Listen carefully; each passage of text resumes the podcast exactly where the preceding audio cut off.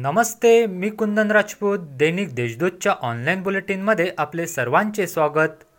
गौरी विसर्जनानंतर सात दिवसांच्या गणरायांना शुक्रवारी जड अंतकरणाने निरोप देण्यात आला. बाप्पा करोनाचे संकट दूर करा व पुढच्या वर्षी वाजत गाजत अगदी धुमधडाक्यात या अशी प्रार्थना भाविकांनी केली. नाशिकच्या निसर्ग सौंदर्याची मुंबई पुणे येथील चित्रपट व मालिका निर्मात्यांना भुरळ पडली आहे.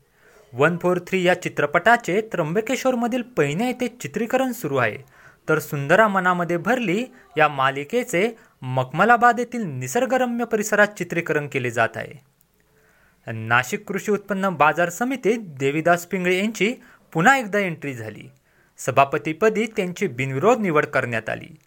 संपत सकाळे यांनी राजीनामा देणे व पिंगळे यांची सभापती निवड होणे हे नियमानुसार झाले असले तरी ही पटकथा अगोदरच लिहिली गेली होती असे बोलले जाते. मागील एक आठवड्यापासून दमदार बरसणाऱ्या पावसाचा जोर ओसरला आहे. परिणामी गंगापूर व दारणामधून विसर्गाचा वेग घटला आहे.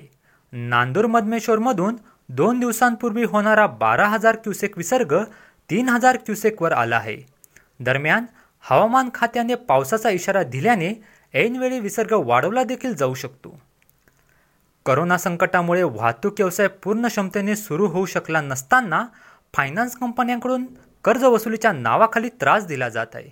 यावर शासनाने तातडीने निर्णय घ्यावा अन्यथा ट्रान्सपोर्ट व्यावसायिक रस्त्यावर उतरतील असा इशारा ट्रान्सपोर्ट असोसिएशनने दिला.